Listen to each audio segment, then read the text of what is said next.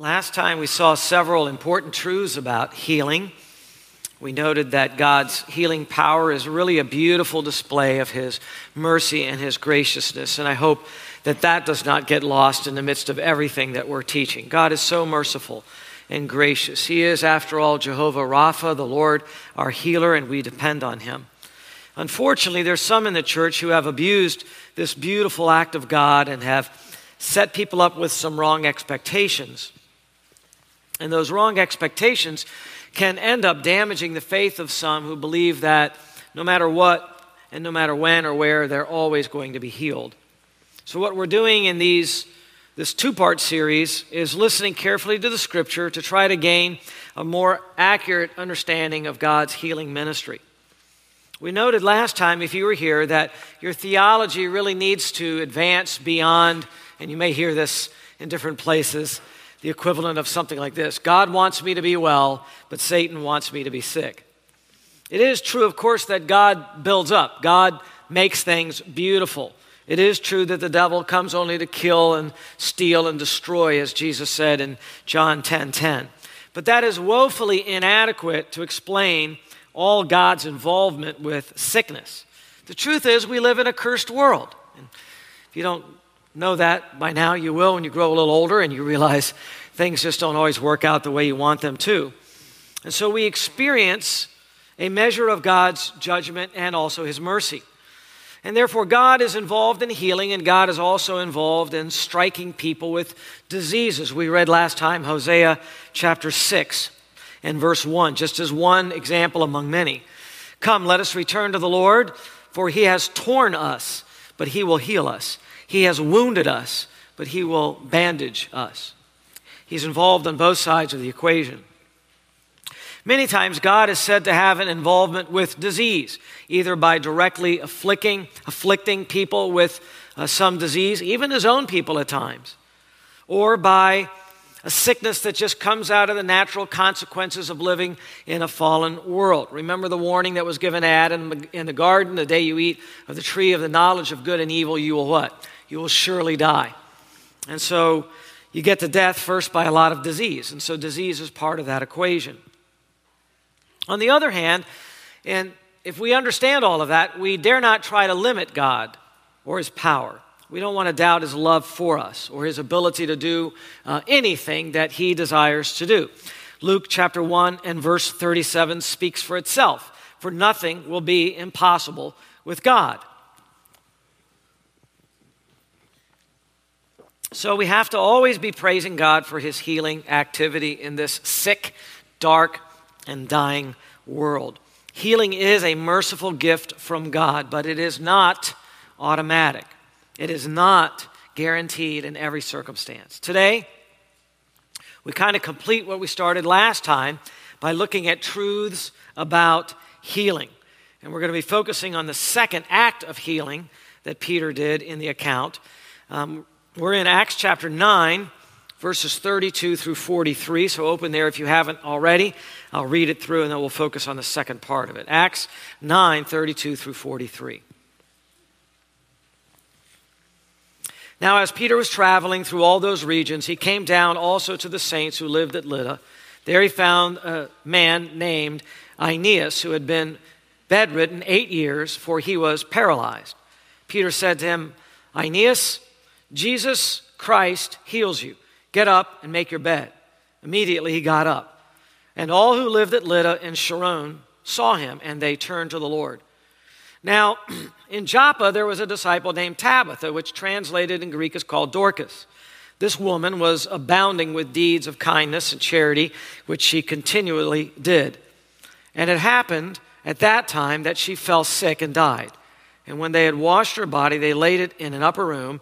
Since Lydda was near Joppa, the disciples, having heard that Peter was there, sent two men to him, imploring him, Do not delay in coming to us. So Peter arose and went with them. When he arrived, they brought him into the upper room, and all the widows stood beside him, weeping and showing all the tunics and garments that Dor- Dorcas used to make while she was with them. But Peter sent them all out and knelt down and prayed. And turning to the body, he said, Tabitha, arise. and she opened her eyes. And when she saw Peter, she sat up. And he gave her his hand and raised her up, and calling the saints and widows, he presented her alive. It became known all over Joppa, and many believed in the Lord. And Peter stayed many days in Joppa with a tanner named Simon. Well, just as a review, the first beautiful healing account of Aeneas was in verses 32 through 35, and uh, we learned several truths about healing from that. I want to review that with you. First, God's healing was done indiscriminately. In other words, God was willing to heal anybody, even unbelievers, and that proves that faith was not always needed for a person to be healed by God. Second, New Testament healing was accomplished largely by the apostles of the Lord Jesus Christ. We remember reading 2 Corinthians chapter 12 and verse 12 that says, The signs of a true apostle were performed among you with all perseverance by signs and wonders and miracles. To be an apostle of Jesus Christ, of course, you had to be hand selected by the Lord Jesus in the first century so you could be an eyewitness of the resurrection of Jesus Christ at the very beginning of the church. And that's why there are no apostles in the church today and why the vast majority of healings that we read about in the New Testament are not for today. Contrary to popular sentiment, the New Testament church was not a miracle working church. What it had was miracle working apostles who were specially endowed by the Lord Jesus Christ for these kinds of ministries. The third truth about healing we learned was sometimes healing was sought after by the sick person, but other times healing was just brought to the person, and so their healing was completely unexpected. A fourth truth was that God's healings are organic, they're not merely psychological. The man was bedridden eight years, he was said to be paralyzed. Dorcas was dead. That sounds like a, organic kind of a, a happening that happened to her. It wasn't just in her head. And these were not healings, in other words, that could be faked. They were undeniable miracles of the organic nature. The fifth truth that we learned is that the power behind all of these healings was not some trick and not some psychological maneuver, not some great healing service, but the power was Jesus Christ himself, because Peter made that clear when he said, Jesus Christ heals you. Wasn't Peter healing, right? The sixth truth is that healing was instant. It states that clearly. It says, immediately Aeneas was healed. In other words, when God performs a miraculous healing, there's no such thing as a gradual healing, it happens immediately. The seventh truth we learned was that healing is complete, it's never partial. Peter told the man to get up, and what happened? Well, he got up. And how is that possible? Because none of the remaining sickness in his body, nothing that had debilitated him remained. His legs were strong, his back was strong, his sense of balance was immediately given to him. Everything was instantly set right. And then, eighth and last from last time, healing, and this might be the most important thing to learn about it, is that healing was a sign. Healing was a sign used to authenticate new revelation from God that was being given by the apostles and by Jesus. In other words, there was a new era that they were entering into, and there was a whole new burst of revelation. We call it our New Testament that was being given to mankind. And in order to know that that was truly of God, God backed it up with sort of his fingerprint of miracles. And a lot of these healings were to endorse that doctrine. It validated the gospel. If you miss that truth about healing, frankly, you miss the context of almost all New Testament healings. Now, today we're going to build off of those eight truths, and we're going to learn four more truths about healing. Four more truths about healing. And we look at the second healing account in order to learn those truths, verses 36 through 43. First, in this passage, we're going to meet the woman who was healed. Look again at verses 36 and 37, if you would, and I'll read it. Now, in Joppa, there was a disciple named Tabitha, which translated in Greek is called Dorcas. This woman was abounding with deeds of kindness and charity, which she continually did. And it happened at that time that she fell sick and died. And when they had washed her body, they laid it in an upper room. So the scene shifts from the town of Lydda to the town of Joppa. But we are still along the Mediterranean coast. Joppa is mentioned often in the Old Testament, maybe most notably in Jonah chapter 1, verse 3, because this is the port where Jonah tried and did get a ship in order to run away from the presence of the Lord. Because it is a port town, we will hear of Joppa again in the book of Acts as various movements of missionaries happens back and forth. Unlike Lydda, however, Joppa was said to have many Gentiles in it. So from this, we continue to see Luke's narrative is expanding the movement of the gospel. And we see it's moving outward into regions that would have more and more Gentiles. Now, we don't see the full blown acceptance of the gospel among the Gentiles until we get to Acts chapter 10 and Acts chapter 11, and then on into chapter 12 and 13. But right now, you get a little glimpse that that is the direction that the gospel was moving. Now, in this Joppa, we meet a precious female disciple. Even the term for disciple there in Greek is in the feminine, and her name is Tabitha in Hebrew, which means a deer or a gazelle, and so does the word Dorcas, which is the same name in Greek. In the book of Acts, the designation disciple means a true believer. Sometimes when you're reading in the four gospels, you hear the word disciple, and what that means is someone who was following Jesus at that time, but many of the disciples would fall back and would no longer follow the Lord anymore. So you can't say a disciple equal a saved person, but most of the time in the book of Acts, when you see that someone is called a disciple, it means they were a true disciple. They really did follow the Lord. now, I hope all of you will take note of this woman. Here she is. She's a believer in the Lord Jesus. She's heard the good news about Jesus. Christ died on the cross for her sins. Jesus Christ was raised from the dead. She believes it. She gives her life over to the Lord. And now she has been known as a noteworthy disciple in her town. She's noteworthy because of what she did, for the good deeds that she performed among them. You know, I, I hope that that kind of rings in your heart a little bit because that could be true of you. In order to be a noteworthy disciple at Hope Bible Church or at any other church, what do you need to do? And the answer is just get busy doing a whole lot of good works for other people. Because that is what this woman did, and that's why we know about her. You too can make a name for yourself in the Christian community the same way. She was not well known for speaking eloquently. She wasn't known for, known for having some showy uh, spiritual gift. She didn't try to hog the limelight or anything like that.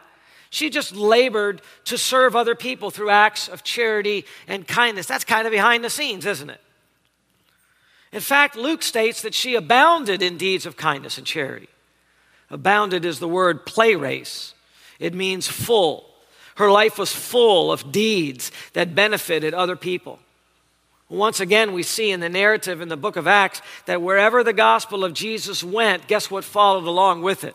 Acts of kindness and charity and benevolence towards other people, right?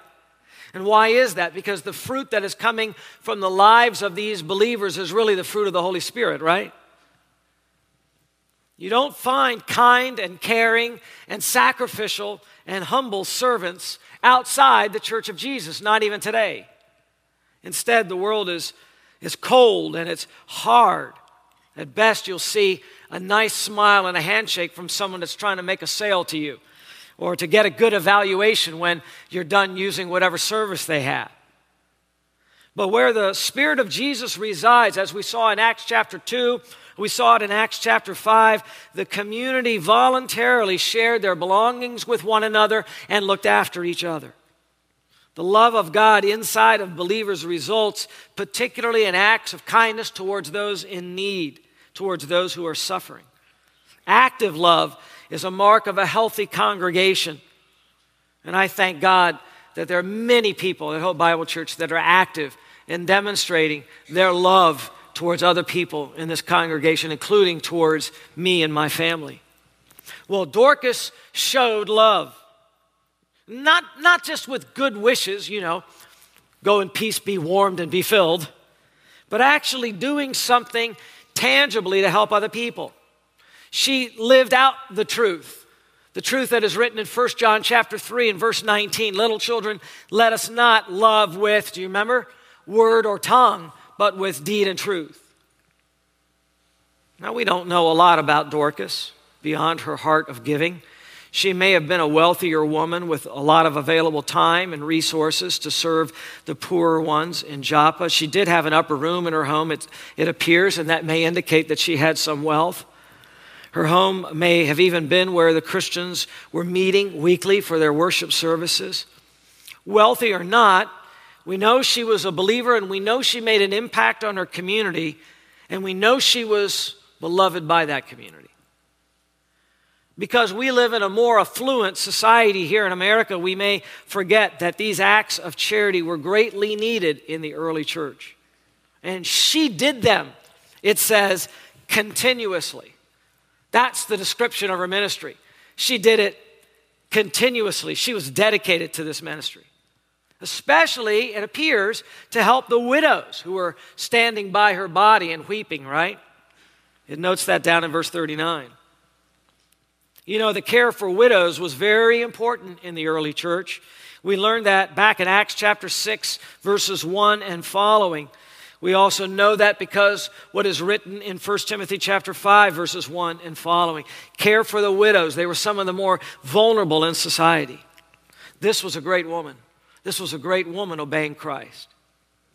There's a book called All the Women of the Bible, and it describes Dorcas this way. I'll quote it.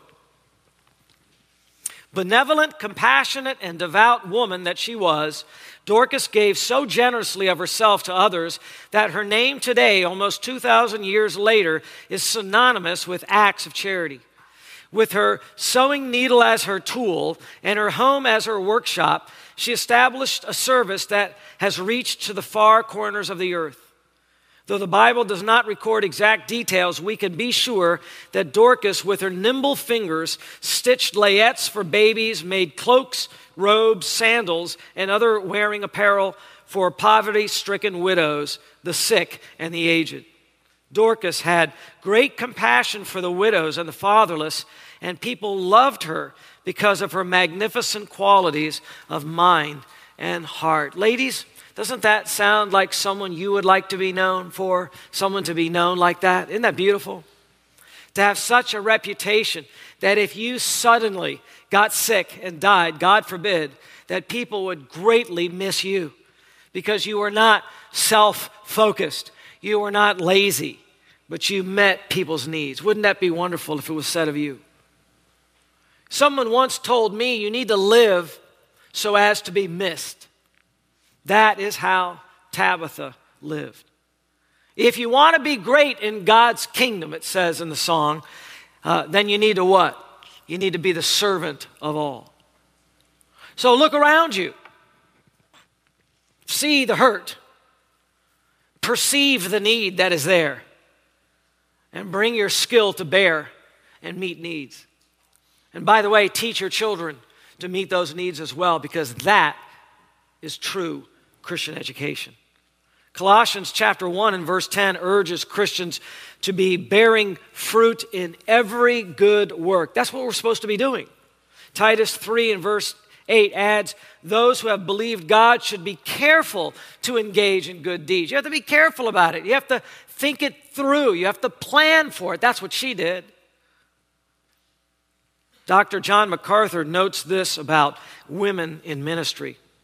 He writes Many believe that to deny women's leadership roles in the church is to deny women the opportunity to minister. Nothing could be further from the truth. Dorcas neither preached nor led the newly born church, yet her ministry in the Joppa church was so crucial as to endear her to all. She had a profound impact just in this ministry that she had. But then something tragic happened. She fell deathly sick, and all of the people in Joppa who might get sick and then die, she is probably the one that people wanted the least to lose. I mean, you could maybe find a few selfish drunks and you'd say you'd rather them get, you know, disease and die. You know, this person can convey a benefit on the world if he just simply gets out of the way and dies. He's such a pain. But not this woman. this woman would be one of the last ones they would want to get sick and to die. Sometimes life seems so unfair, does it not? Those who follow the Lord suffer, and they suffer badly, while those who live arrogantly and promote themselves and parade their tongues, they seem to, well, they seem to flourish. We're not given any details of the kind of sickness that Tabitha had, just that she fell sick and died. The way it's written seems to indicate that it was a very bad sickness and that it came upon her very quickly. That brings us to healing truth number nine, if you want to write it down. Healing truth number nine God can heal any kind of disease. God can heal any kind of disease. It does not matter what it is, even death itself. There were many times in Jesus' healing ministry where it notes this very thing. In Matthew 4 23, for example, Jesus was going throughout all of Galilee, teaching in their synagogues and proclaiming the gospel of the kingdom and healing, here it is, every kind of disease and every kind of sickness among the people. You name it, he healed it. Any virus, any rare disease, does not matter. Just bring them to Jesus, put them at his feet, and he healed them. They have a show, a new show that's running on TV now. I don't know if you've seen it or not. It's called Chasing the Cure. Chasing the Cure. And uh, looked it up and kind of describes its show this way it says to help people suffering from undiagnosed, misdiagnosed, or uncured medical mysteries. This live series links patients with medical experts and a community of medical detectives. Sounds like a great idea. You know, people suffer from all kinds of things out there. If you could get people to be matched up right, maybe somebody will be healed. But Jesus doesn't really need any of that, does he? He doesn't need to consult any medical expert. He just says, just bring them right here and set them down, and it doesn't matter. He doesn't need a name for it. He just rebukes it and it's gone, right? Not even death itself inhibits the powerful gift of healing flowing from Christ and that he put on his apostles. The modern phony faith healers would not even attempt to raise a dead person, right? That might destroy their shtick there. But God's servant, Peter, knew the power of Jesus Christ to heal anything, so he wasn't afraid. Now, it is true that her death brought sadness to the community of believers, for she did so much to help other people.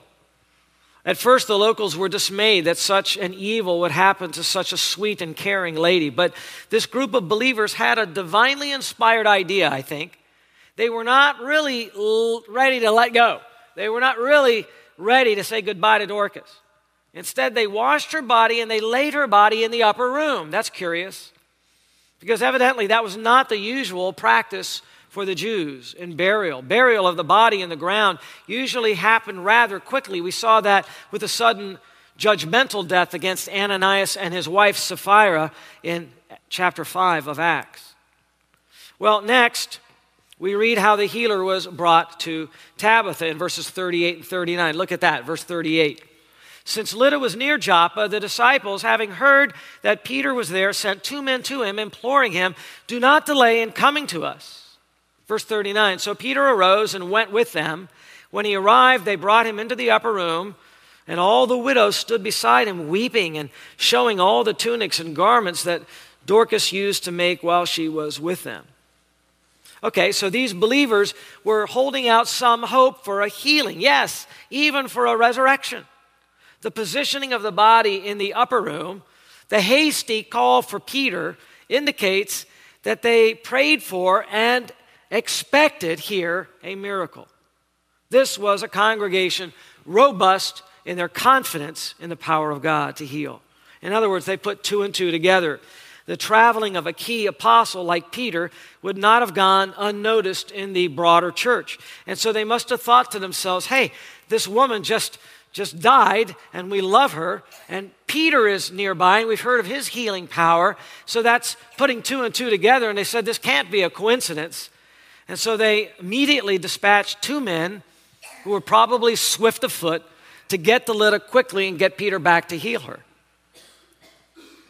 When these men arrived in Lydda, they implored Peter, Come quickly. Now, this is a little bit curious. Some have wondered since Dorcas was already dead when they left, What was the rush to get Peter back? Maybe they were worried that decay would set in and they didn't want that to happen to Dorcas. There was a belief among some of the Jews that the spirit of a person would hang around the body or in the body or next to the body for two or three days after the body died before it would journey on to the afterlife. Whatever they were thinking, they believed if there was to be a miracle, it needed to happen quickly. And so Peter's response to them was quick and was kind as well. He said he would go with them. Isn't that wonderful? And by the way, there's a little lesson there for leaders. Leaders, it is always our job to be serving the needs of the people, right?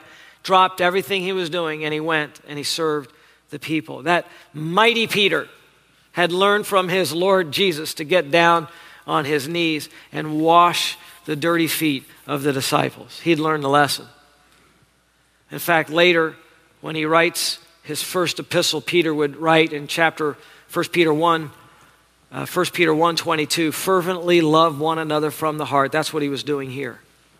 Well, the travel back to Joppa went quickly too, and when he arrived, they wasted no time. They took him straight to the house and then straight up the stairs to the upper room where she still lay. The only pause was for Peter to see all the samples of the tunics and the cloaks that she skillfully and lovingly had made for people in need. And I think as Peter kind of held his hand out and he touched each of the garments, I think as he looked at the skill and everything, he connected with that congregation and he connected with why they loved this woman so much. And so, third, we reach climactically, we learn about the healing itself, and that's in verse 40 through 43. And this is so good. Please focus on this. Verses 40 through 43. But Peter sent them all out and knelt down and prayed. And turning to the body, he said, Tabitha, arise. And she opened her eyes. How precious is that? And when she saw Peter, she sat up. And he gave her his hand and raised her up. And calling the saints and widows, he presented her alive. It became known all over Joppa, and many believed in the Lord. This was truly remarkable. No, this was a stunning miracle. Can you imagine being one of those widows out in the hallway or downstairs, wherever they were waiting, standing by, and then seeing Dorcas come out of the room smiling at them once again? Can you imagine the joy they had? Now, why Peter sent them out of the room before the miracle is not stated, it's not clear. This is actually similar to a miracle that Jesus did when he raised a little girl from the dead in Luke chapter 8 and verse 51. But when Jesus sent those people out of the room, it's because they were laughing at Jesus when he told them, Don't weep, the girl is only sleeping. And so they laughed and laughed and laughed at him, and he sent them out of the room. But here, the people are believing, and the people have called for Peter because of their faith. Well, it may be that Peter thought that having too many people around would be frightening to Dorcas when she came to. I mean, to die and come back to life again, that's not something we do every day. Or he may have wanted to concentrate on his prayers, or he just wanted them to get the focus off of him and on the power of God. Whatever the reason, Peter cleared the room. Now, another account, a similar account, occurs in the Old Testament in 1 Kings chapter 17 and verses 19 through 24. There, the prophet Elijah knelt beside the widow's boy who had died suddenly and had upset the widow. And he took her to the upper room, him to the upper room, I mean, and he prayed humbly next to the boy and actually prayed over the boy that the life of the boy would return to him. That seems to be what Peter is imitating right here. Peter's kneeling posture at his prayer reveals the humble condition of his own heart. He is there to pray, he is there not to demand anything from God. He is there to beg God's graciousness. And that brings us to healing truth number 10. And please write this down. Healing truth number 10 those seeking healing must be humble before God, never demanding of God. Never demanding of God. You know, there are those who appear to exercise very strong faith because they, they pray loudly and they claim a victory and they claim a healing from God.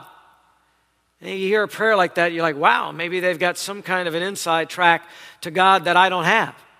And that can be intimidating.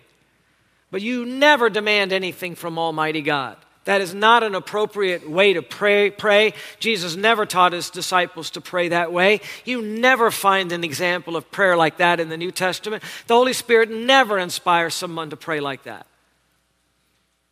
God would have us petition him for healing, right? But never lay claim to it. Just because you are a child of God and He has set His love on you and given you a high status in His kingdom does not mean you demand things from your Father. You leave it up to His graciousness, you leave it up to His wisdom. Can you imagine a son or a daughter walking up to you and saying, Father, since I am your son, I demand you do this? I don't think a father would be glorified in that. Give the Father the opportunity to express His wisdom. Give Him the opportunity to express His graciousness and, and do it the way He wants to do it, right? You must be willing to accept suffering from the hand of God until He chooses to heal. Because you know that God can use your sickness as a trial to chasten you as it says in Hebrews chapter 12 and verses 7 through 11. As a father, God chastens us for our own good so that we may share in his holiness, right? Or if it's not chastening, then God can use that sickness to complete our character, as it says in James chapter 1, verses 2 through 5. We're not yet perfect in Christ like character, and so He uses various kinds of trials to bring that about. Or our very wise Heavenly Father can use sickness as a way to refine our faith and clean out all of the elements that, that are not good in our lives still. Which to God, when He refines our faith, our faith is more precious to Him than gold, which is perishable. 1 Peter chapter 1, verses 6 through 7. Listen, ultimately, everybody that has believed in the Lord Jesus Christ is going to be healed by God. 1 Peter chapter 2 and verse 24 declares, By Christ's wounds you were healed. But that healing now is primarily a spiritual healing, as the context of 1 Peter chapter 2 makes so clear. It talks about the forgiveness of our sins in 1 Peter chapter 2. It, it talks about Christ carrying in his body on the cross our sins. The full physical healing that we desire is what we get when we get the body resurrected from the dead. That's what the bodily resurrection is all about. That's why the bodily resurrection ought to be such a big deal to us as believers. To receive a brand new body that will never get sick again, will never be subject to death, is a most gracious gift flowing from a generous Heavenly Father and from the work of Jesus Christ on the cross, and that's something to look forward to. Well, that also brings us to healing truth number 11. Healing truth number 11. Some healing is done not by the miraculous gift of healing, but in response to prayers. In response to prayers. We glean this in part from Peter's example of praying and Elijah's example of praying as well. But since Peter did have the gift of healing, this doctrine is mainly developed in a different text in James chapter 5 and verses 14 through 16. We'd have to kind of go off text to understand this, but we don't have time to go there right now, but I'll give a summary of it. In James 5, it says that a man who is sick or a woman that is sick in the church can call for the elders of the church, and the elders can come and anoint him or her with oil and collectively pray in faith for the person who is sick, usually laying on a bed. and that the prayer that is offered in faith will restore the one who is sick, and God will raise him up. And so James exhorts believers confess your sins to one another and pray for one another so that you can be healed. The effective, fervent prayer of a righteous man accomplishes much. Following the prayer of faith, God can raise someone up immediately. They don't have to have the gift of healing as they had in the early church. God can still do that immediately, and God can still do that miraculously. More often than not, however, when we pray for someone like that, God heals them through natural means by the use of medicine and by the use of doctors, and that happens more gradually. But not all that elders pray for are healed all the time. Even there, we have to leave it up to the gracious hand of God even with prayer and with faith. One proof of that is found in 2 Timothy chapter 4 and verse 20, where Paul, who had a lot of these traveling companions, was writing to Timothy and he said, I had to leave Trophimus behind at Miletus because he was sick. In other words, the great apostle Paul, though he also had the gift of healing, couldn't even use his gift of healing to raise one of the great workers for Christ, Trophimus, but had to leave him there to recover naturally. We elders at Hope Bible Church have prayed for healing. I don't know, for approximately five very, very sick people at our church over the years. And we have seen the Lord remove ailments from people, and, and it's inexplicable how that happened. We don't have an answer, and in some cases, the doctor had no answer. But we have also seen people that we have, we have ardently prayed for die and go on to be with the Lord. Recently, Susan and I were blessed by the other elders coming to our home, and the deacons, all of them, came as well, and they laid hands on me, and they prayed for me, and they anointed me with oil and they prayed fervently that you know God would heal, but nevertheless God's will be done. And so we wait. We wait on the Lord. We wait on His gracious care. We believe that in all things, one way or the other, the Father will be gracious to all of us. Well, back to the text. Next, Peter did what would be considered, I think, insane if it were not for the power of Jesus Christ all alone in that room, he spoke to the dead body, to Tabitha, and he told her, Arise. Most of us don't spend time talking to dead corpses. And if you are, then you need to go to counseling soon. But Peter expected to be heard. This is very similar to what Jesus did to that little girl when he looked at her dead body and said, Child, arise. And it says her spirit returned to her and she woke up. And Jesus, of course, presented her alive to those people who were shocked. Here, Tabitha was simply told to arise. From other verses, we have to believe that her soul would not have hung around her body, but her soul had already departed from the body. Remember what James 2:26 says, just as the body without the spirit is dead, so also faith without works is dead. When the spirit leaves the body, that's when you really are dead.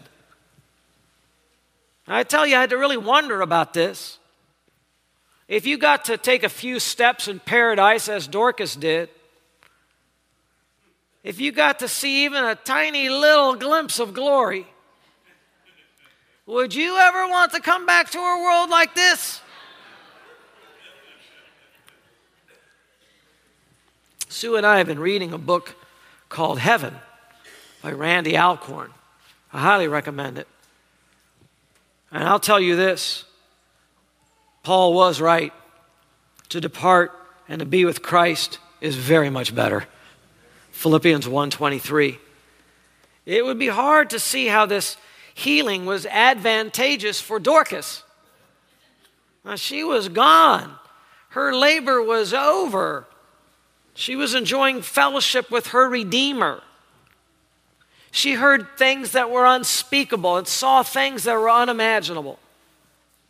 And what happened on the other end there? We don't get told everything in the Bible, you know. Did God look at her and say, I know you like it up here, but I got news for you. I'm sending you back. I don't know how it happened. I don't. But I tried to think it through a little. I could tell you if any of you have the gift of raising someone from the dead and I'm gone, just leave it be, okay?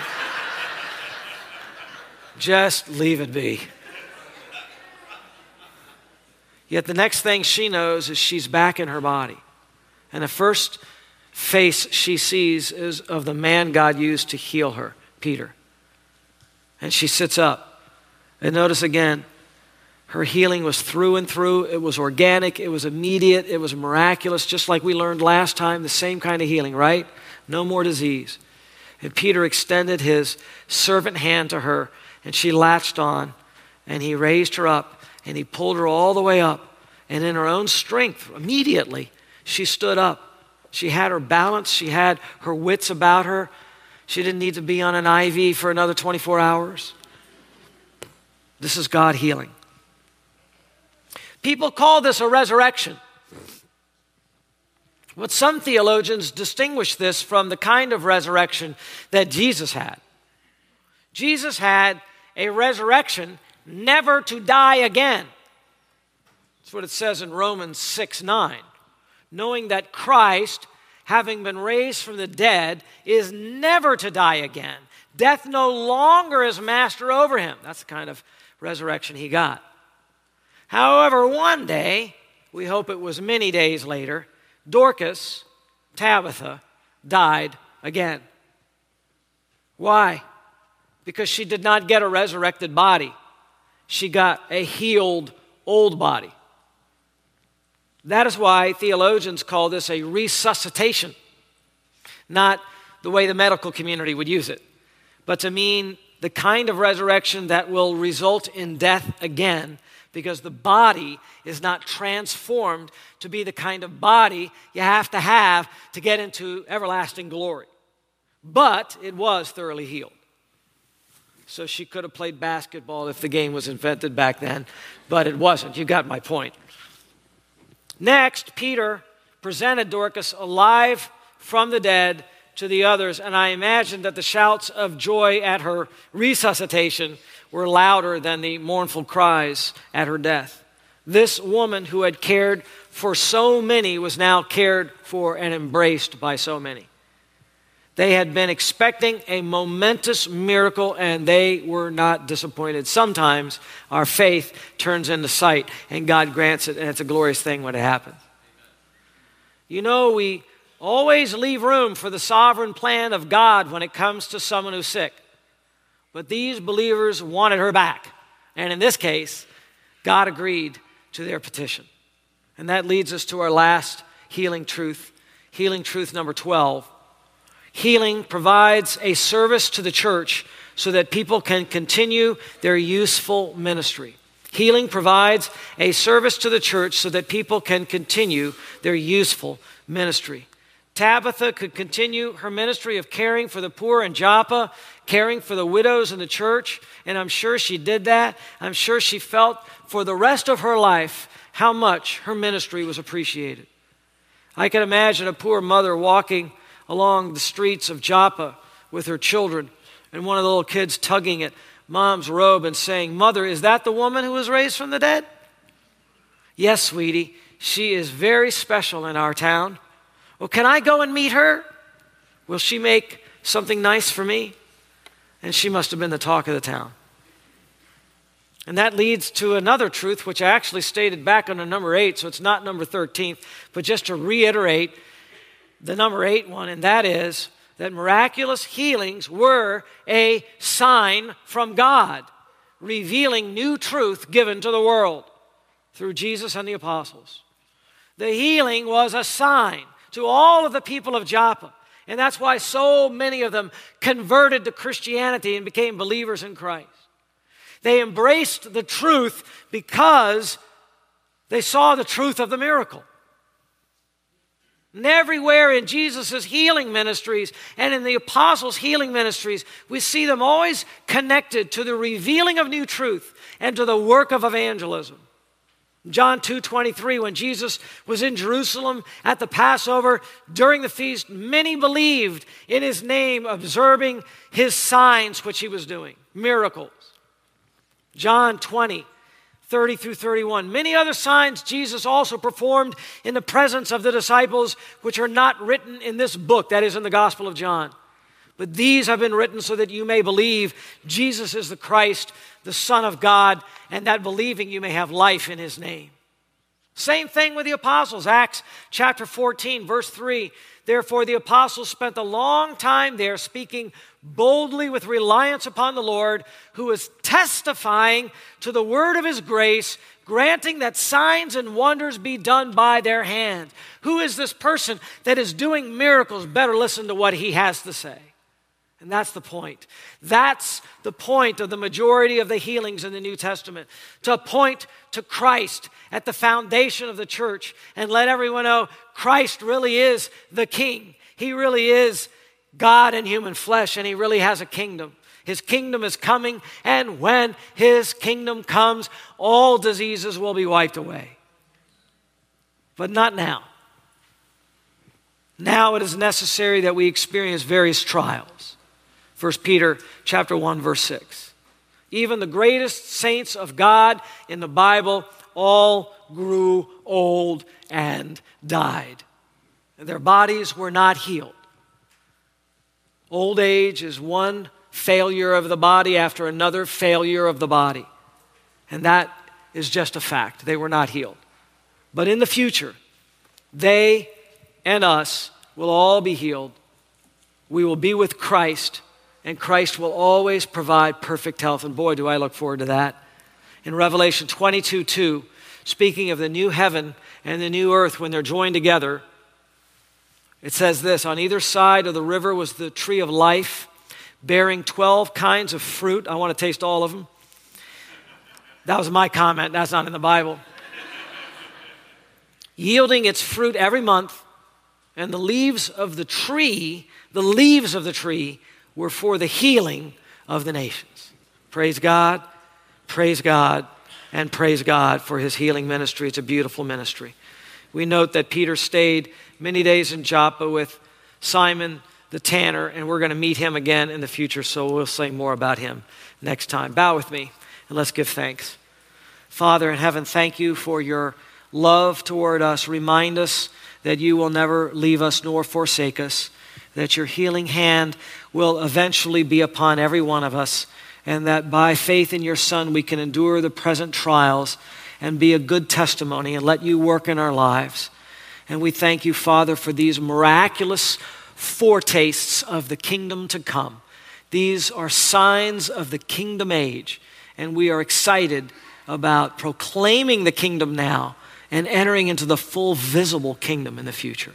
For Christ's sake, we have preached and we have prayed. Amen.